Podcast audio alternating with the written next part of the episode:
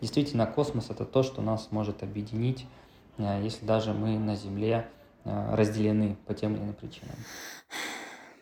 Аминь. С Богом. Через терник к звездам. Привет, это приставка Елизавета. Я ведущая подкаста «Будь что будет». Здесь мы разбираемся, как наука и технологии влияют на нашу жизнь прямо сейчас. Этот проект запустила редакция Хайтек, в которой мы пишем про науку и технологии. Даже если вы не сильно погружены в тему космоса, то знаете, что, например, в России есть Роскосмос, а в США НАСА. А еще есть много частных компаний, например, Илон Маск и его SpaceX, которая даже успела запустить в космос машину. Ну, заметно, что частный космос развивается очень быстро, и ни перед кем, в принципе, не надо отчитываться, кроме как перед инвесторами. Но, с другой стороны, это не только про деньги, а и про то, как улучшить жизнь обычных людей. Потому что оказывается, что без частного бизнеса у нас хуже бы работали карты, прогнозы погоды были бы не такими точными. И самое важное, не всегда было бы понятно, в какое время нужно снимать урожай. Частные космические компании есть и в России. Например, это Success Rockets. Я поговорила с ее главой Олегом Мансуровым, чтобы разобраться, зачем в России строят ракеты и запускают спутники. Привет, Олег. Олег Мансуров, генеральный директор компании Success Rockets. Угу. А Rockets, э, Success, они Success в России сейчас? Или где? Во всем мире успешный. Ну, то есть это некая объективная реальность. Чем вы занимаетесь? А, у нас частная космическая компания, которая занимается несколькими направлениями. Это сверхлегкие ракет-носители, это малые космические аппараты, это анализ космических данных. И, соответственно, мы создаем еще продукты на основе вот этих вот трех технологических линеек. Вот знаю точно, что космические компании есть точно государственные, а зачем частные? А, ну, частный капитал, он, во-первых, э, растет, и он больше государственного. Во-вторых, он более гибкий, более мобильный. Не во все может государство вкладывать или не может это делать быстро и оперативно. Ну и если верить многим теоретикам э, экономическим, то частный капитал, он более эффективный чем государственные. Давай тогда разберемся вообще, что вы делаете в космосе. То есть вы там э, отслеживаете погоду, как я поняла, отслеживаете какие-то погодные условия, карты делаете. Э, что вы делаете конкретно? Ну, конкретно мы, во-первых, создаем возможности для оказания пусковых услуг ну то есть услуг доставки или транспортировки космических аппаратов на орбиту Земли. Ну, то есть э, в этой части можно сказать, что мы транспортная компания. Просто мы осуществляем логистику не по Земле, а между Землей и космосом в частности низкими орбитами. А вторая наша задача – это создание, конструирование, проектирование, производство малых космических аппаратов. То есть это, это спутников, которые весят меньше 200 килограмм. И третья задача – это прием данных с космических аппаратов, их обработка и создание различных карт, аналитических отчетов э, и тому подобных продуктов и сервисов. Окей. Okay. А как запустить спутник в космос? Все видят ракеты, как они так огромные э, летают, из них клубы дыма идут. Это что-то такое же или менее масштабное? Ну, на самом деле это точно такое же. А, просто вопрос, э, конечно, масштаба там, наши ракеты, они, к примеру, там, 30 метров, вот сталкер мы представили, она там, чуть больше 30 метров, весит порядка 80 тонн, но есть ракеты-носители гораздо больше, крупнее, но мы работаем вот в сегменте сверхлегких и легких ракет. А сверхлегкие и легкие ракеты, они отличаются по полезной нагрузке? Грузоподъемностью, да. А там сколько можно вывести? Соответственно, речь идет о выводе не более одной тонны. Это легкие. Это легкие. Да. Ага. Ну, э, просто классификация, она разная. Ну, просто для понимания масштаба. А, окей. Да, вот сверхтяжелые, допустим, как э, ангара, то есть там есть модификация, которая выводит, по-моему, 25 или 27 тонн. Планируется с э, водородным двигателем, что будет больше 30 тонн. Мы в этом плане занимаем тот сегмент, в котором государство сейчас не работает. А кому нужно запускать вообще в космос ракеты со спутниками? А, ну, во-первых, это телекоммуникационные компании, которым нужно осуществлять услуги связи. Это все, что связано с телевидением, это все, что связано с навигацией, это все, что связано с геосервисами, то есть там те же карты, которые вы пользуетесь своими приложениями. А, ну и много других специальных задач. А последняя какая-то компания, которая к вам пришла и говорит, вот мы хотим запустить спутник, вот она зачем пришла? Э, что она хотела? Ну, я не буду называть эту компанию, да. Ну, как бы в рамках, да, э, в рамках сферы просто. Им интересно как раз следить за погодой с определенной периодичностью. То есть делаете ракеты, легкие, сверхлегкие, и в них загружаете спутники для разных компаний, которым они нужны, да? Да, совершенно верно. А вот так вот часто, ну, летают ракеты в космос э, с таким количеством спутников? Или вы как в маршрутке, вот пока набьется полностью, э, простите за аналогию. Давайте начнем с того, что все-таки как стартап, и мы, да, летаем, но у нас пока суборбитальные пуски, то есть до орбиты мы планируем достичь, э, долететь в 2024 году. А, но если говорить про бизнес-модель, то здесь могут быть разные. Есть кластерные пуски, есть целевые пуски. Если целевые пуски, то у вас конкретно одна полезная нагрузка, и вся ракета используется для пуска именно вот этой целевой нагрузки. Кластерный пуск – это когда у вас набиваются, как вы сказали, в маршрутке э, разные спутники э, небольшого размера, и мы их все вместе запускаем. А в чем разница? Просто от задач, от нужд. Вот мне нужно, например, сразу да, да. все и сразу, а в другом случае мне и одного там спутника достаточно. Ну, многое зависит от самого спутника и от тех потребностей, которые есть у заказчика. Если спутник весит там 500-600 килограмм, то мы сможем запустить только этот конкретный спутник. А если спутники весят там 10-20 килограмм, понятно, что мы их там можем там, 10-20 таких спутников запустить. Куда конкретно запускают спутники? А, на орбиту, просто они там пересекают условную линию а, начала космоса. Как это все работает? Космос у нас начинается со 100 километров. Так называемая линия Кармана, а, которая является общепризнанной границей космоса. Но космические аппараты запускают, на, как правило, на орбиты выше 300 километров. Ну и в зависимости от э, специфики аппарата. Так, а вы куда запускаете? Мы запускаем на разные высоты от э, там, 200 э, километров до 800 километров. Угу, ну то есть вы пересекаете эту условную линию космоса? Да. Это уже как бы орбита? Да, да. Это низкие околоземные орбиты. Много в России компаний таких же, которые занимаются тем же самым? Ну, потому что есть ощущение, что у нас вот только Роскосмос. Если говорить про ракетоносители, то сейчас таких компаний две. Это мы и это S7 Space. Угу. Ну так, если как бы в кавычках, то S7 это ваш вот такой прямой конкурент, а есть какие-то еще косвенные, которые занимаются не тем же самым, но в этом же как бы сегменте находятся? Не, ну космических компаний то много, это десятки, но они занимаются или поставками каких-то комплектующих, или занимаются там, системами связи, там какие-то услуги оказывают. Это, как правило, субподрядчики. Именно оператором пуска на сегодняшний момент у нас является только Главкосмос, это дочерняя структура Роскосмос. Ракеты у нас, соответственно, делают э, или Хрунчева, или ЦСКБ «Прогресс». А в чем разница между ракетой, которая запускает спутники, и ракетой, которая какую-то другую нагрузку несет на МКС? Это одна и та же самая или это какие-то разные? А, смотрите, есть э, варианты грузовые, есть варианты пилотируемые. Э, они, конечно, немного отличаются, но в целом это как бы одни и те же ракеты. Как объяснить обычным людям, зачем вообще все это делается? То есть есть ощущение, что тратятся огромные деньги на запуски. А, если говорить непосредственно о деятельности нашей компании, то мы не занимаемся научными исследованиями в космосе, мы не занимаемся пилотируемой космонавтикой, мы не стремимся к полетам на Луну, Марс и так далее.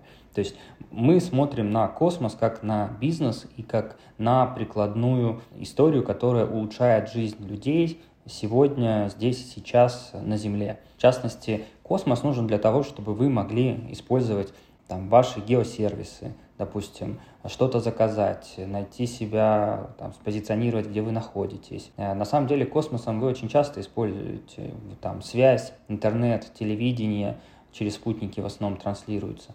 То есть э, обычный человек, он очень сильно завязан на сегодняшний момент на космическую инфраструктуру. То есть ваше качество жизни, оно напрямую зависит от того, попадаете вы под действие тех или иных спутников. То есть скорость вашей телефонной связи, интернета, телевидения, она зависит от спутника. Ну, то есть я вот открываю там, например, Google Maps, и если бы спутников у нас не было, Google Maps работал бы или не работал бы вообще? Он бы не работал вообще, у вас не было бы карт таких актуальных, они бы так часто не обновлялись, а вы бы а, работали с картами, которые построены на основе аэрофотосъемки, они были бы не очень четкие, не очень точные и обновлялись бы крайне редко, потому что проводить аэрофотосъемку намного дороже, чем осуществлять съемку со спутника, потому что спутник может сразу большую территорию отснять. Так, ну и та же самая история. Я там, выхожу, ну, собираюсь выходить из дома, я смотрю на погоду. Также спутники... А как спутники вообще погоду отслеживают? Тоже снимают и как бы фиксируют? Да, есть метеорологические спутники, которые, соответственно, отслеживают движение пара в атмосфере, вообще следят за облаками, циклонами и другими погодными явлениями в атмосфере. Это как раз помогает более точно определить ситуацию э, с погодой в конкретном регионе и на Земле в целом. Ну и, соответственно, там я захожу в интернет, я включаю телевизор. Я только слышала про Starlink, честно говоря, Илона Маска, что они раздают э, со спутников интернет. А как это для нас работает? А, нет, есть несколько операторов спутникового интернета, просто вопрос количества абонентов, насколько это быстрый интернет.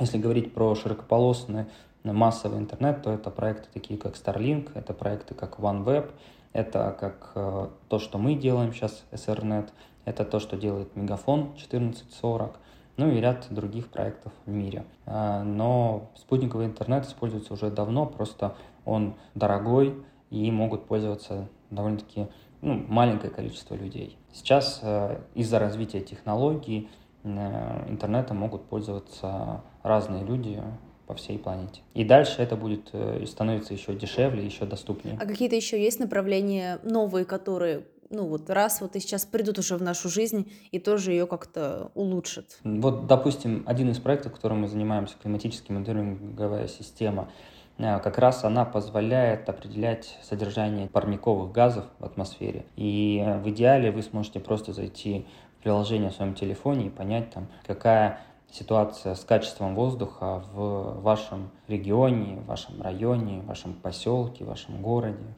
А так очень много применений именно космических э, данных в том же сельском хозяйстве, в добыче ресурсов, потому что, допустим, спутники могут точно а, определить или рекомендовать лучшее время для сбора урожая, когда он максимальный. Как это? Ну, а, производится анализ на основе фотоснимков, соответственно, определяется, э, в какой момент растения максимально выросли, что уже созрело, но еще не перезрело. Ну, там, в зависимости от того, в какой день вы собрали урожай, у вас результат может отличаться там, десятки тонн.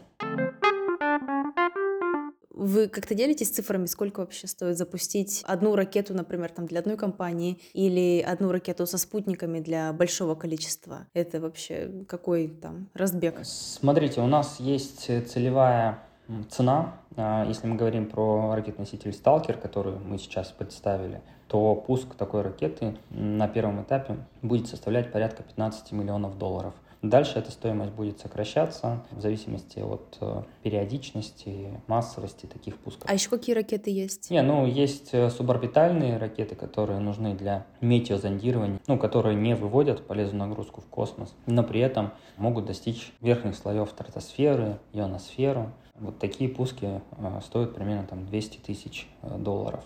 Там есть у нас по сути, задумка над одной ракетой, которая э, тоже на низкие орбиты выводит. Но она совсем сверхлегкая. Пуск такой ракеты будет порядка трех миллионов долларов. Где-то около года назад я про вашу компанию писала тексты, и там была ракета Небо-25. А, да, конечно, мы ее запустили в декабре месяце. А, это линейка ракет э, «Небо», «Небо-25», «Небо-50» и «Небо-100». По сути, речь идет о целевых а, высотах для этих ракет. Соответственно, «Небо-50» — это та ракета, которую мы планируем запустить этим летом. Соответственно, целевая высота в районе 50 километров. Небо 100 — это высота 100 плюс километров. А небо 25, оно летит на 25 километров. Для чего эта высота нужна? Что туда запускают? Эта высота нужна для ракетного зондирования стратосферы. То есть для запуска стратоспутников, разных датчиков, метеорологических датчиков, измерителей там, радиации, давления, температуры, ну и других показателей. С какой периодичностью вообще ракеты запускают? Я так понимаю, что строить ее дорого, сложно. Как часто это происходит? Это очень такой относительный вопрос, потому что все зависит от э, ваших целей и задач. Допустим, ракетное зондирование в Советском Союзе осуществлялось там порядка 400-500 ракет в год. Ну, то есть вывод какой? Запускали так много... В целях безопасности и в целях научных исследований. Так, а вы как запускаете? Мы запускаем в научных и образовательных целях. И как часто? Ну, пока не часто, вот два раза в год. Два раза в год. Ну, извините меня, два раза в год. Мы работаем в рамках частной инициативы, соответственно, мы не получаем деньги от государства, у нас нет никаких госконтрактов. А, это у меня был тоже вопрос. Вы вообще никак не работаете с государством? Мы с государством работаем как с регулятором. Ну, то есть они регулируют нашу деятельность, соответственно, мы там получаем все необходимые разрешения, сертификаты, лицензии и так далее. На этом наше сотрудничество ограничивается, потому что в работе с государством есть свои плюсы и минусы, но на начальном этапе, когда проект на уровне стартапа, конечно, лучше двигаться быстро, а чтобы двигаться быстро, желательно все делать за частные деньги. А нет каких-то там хотя бы мыслей, чтобы что-то вот раз и там сделать как-то вместе с государством? Или минусы перевешивают плюсы? Нет, мысли есть, но я думаю, что это будет позже. А, а какие мысли, если не секрет? Ну, в идеале, если государство станет э, заказчиком на наши данные, на наши пусковые услуги. Вы можете предложить более качественные услуги, вам кажется? Или что вы можете сделать лучше? Да, качество, качество и скорость. Это два основных параметра. А качество и скорость предоставления каких данных? Там о погоде, о том, чтобы обеспечивать какой-то интернет, о том, чтобы конкретно что можно улучшить? Да, да, вы, вы все верно говорите. А, я? Можно вас брать на работу. Я попробую совмещать, если уж, если уж такие предложения будут, правда. Ну, космос, как он, необъятен и безграничен, и довольно-таки много возможностей сейчас открывается в том числе за счет как раз развития технологий. То есть если раньше космос был э, доступен только крупным компаниям и стоил очень больших денег, сейчас э, космические аппараты можно сделать там уже за 10 миллионов рублей. А мне вот было интересно еще, когда я писала даже вот статью про вашу компанию, поговорить про сложность выведения ракеты на орбиту. Я там читала про вот эту линию Кармана, да, она называется. Ее сложно пересечь при запуске аппаратов. В чем сложность? Можете объяснить, почему? Да, на самом деле Здесь как бы есть законы физики, которые делают эту задачу не такой простой. Ну, то есть, что такое 100 километров? И космос, вот он, над нами, всего 100 километров вверх, и ты в космосе. Не так далеко, как кажется, да, но за счет силы притяжения, за счет сопротивления той же атмосферы, вывести какой-то груз или оторвать его от Земли довольно-таки сложно. И на это требуется потратить большое количество энергии. И вот как раз количество вот этой энергии и является тем барьером для полетов в космос. Вы вроде бы так и не пересекли линию Кармана. Да, мы пока не пересекли. В этом году планируем. Только. Вы запускаете вроде бы спутники, но вы их запускаете как бы не в космосе. Смотрите, те спутники, которые мы разрабатываем, мы их запускаем не на своих ракетах. То есть ракеты в разработке, соответственно, первый пуск со своей ракетой в космос спутников планируется в 2024 году. Сейчас мы можем запускать различные датчики, фемтоспутники, стратоспутники в атмосферу. Соответственно, они потом благополучно приземляются обратно на Землю. Да, и я еще слышала, что частные компании в России вроде бы ни одна так и не получилось пересечь вот эту границу космоса. Да, совершенно верно. Пока частные компании не пересекали линию Кармана в России. Так, и а вы как хотите, ну, планируете, по крайней мере, в 2022? Да, э, в этом году. А какая ракета? Небо 100. А, ну она, собственно, и 100, э, чтобы пересечь. А какие конкретно сейчас есть э, планы по развитию космоса в России, там, в других странах? А если говорить про стартовые площадки, то мы понимаем, что под нашу ракету все равно нужна своя стартовая площадка. Мы ее будем создавать. Э, есть разные схемы, как и где мы это будем делать. То есть мы можем взять или какой-то военный полигон, или арендовать территорию, к примеру, на том же космодроме Восточный, или инициировать создание какого-то космодрома самостоятельно. Ну, то есть мы здесь будем смотреть из экономической целесообразности. Окей, okay, ну, то есть надо пускать откуда-то, пока откуда непонятно. Есть разные варианты, еще нет какого-то конкретного. Мы поговорили про сотрудничество с Роскосмосом, с Россией, а с кем-то, с какими-то международными компаниями вы сотрудничаете? Есть ощущение, что в космосе-то точно надо как-то сотрудничать э, активно друг с другом? Да, безусловно, необходимо сотрудничать, и мы сотрудничаем, в частности, с компаниями из Ближнего Востока, э, с компаниями из Африки, из Латинской Америки, с Юго-Восточной Азии. На самом деле рынок большой, и компаний много, вот и мы сейчас ведем переговоры с индийской компанией, А так с остальным миром, то есть с большей частью мира мы вполне свободно можем кооперироваться, работать. А как это кооперирование происходит? У нас два варианта сотрудничества. Первое – это, соответственно, клиент-исполнитель, то есть мы выступаем в качестве исполнителя, у нас заказывают ту или иную разработку, те или иные работы. А второе – это совместная разработка, создание производства и различных э, новых продуктов. Если говорить про будущее, то помимо того, чтобы пересечь линию Кармана и запустить что-то в космос, вам бы чего еще хотелось? Основная цель не в линии Кармана, а в том, чтобы создать э, глобального лидера как раз в работе с космическими данными – а для этого уже как раз необходимо регулярно осуществлять пуски своих ракет, а, соответственно, иметь свои спутниковые группировки, которые будут генерировать поток уникальных, качественных, оперативных данных. И на основе этих данных мы сможем создавать различные сервисы, продукты, услуги, приложения, которые работают на B2B, B2C и B2G сегментах. Ну, я уверена, что вы, конечно, думали уже про проблемы, которые у нас возникают вместе со спутниками, и как их аккумулировать друг с другом, и что из-за того, что нету какого-то единого источника данных, нам до сих пор непонятно, как все эти спутники там перемещаются на орбите. Не, на самом деле это понятно, есть несколько э, программ, несколько проектов, систем, которые следят за всеми космическими объектами на орбите. Такая программа есть у нас, такая программа есть у американцев.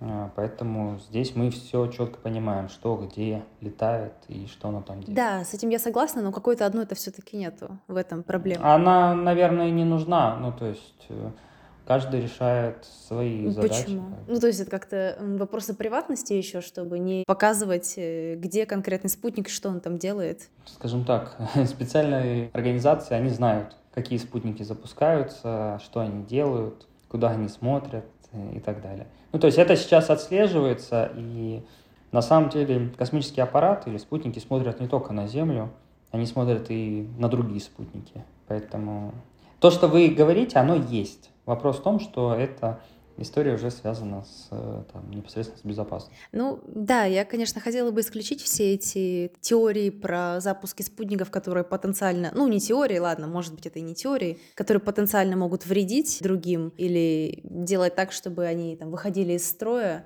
На самом деле есть разные эксперименты, они проводились еще в советское время, то есть в 20 веке.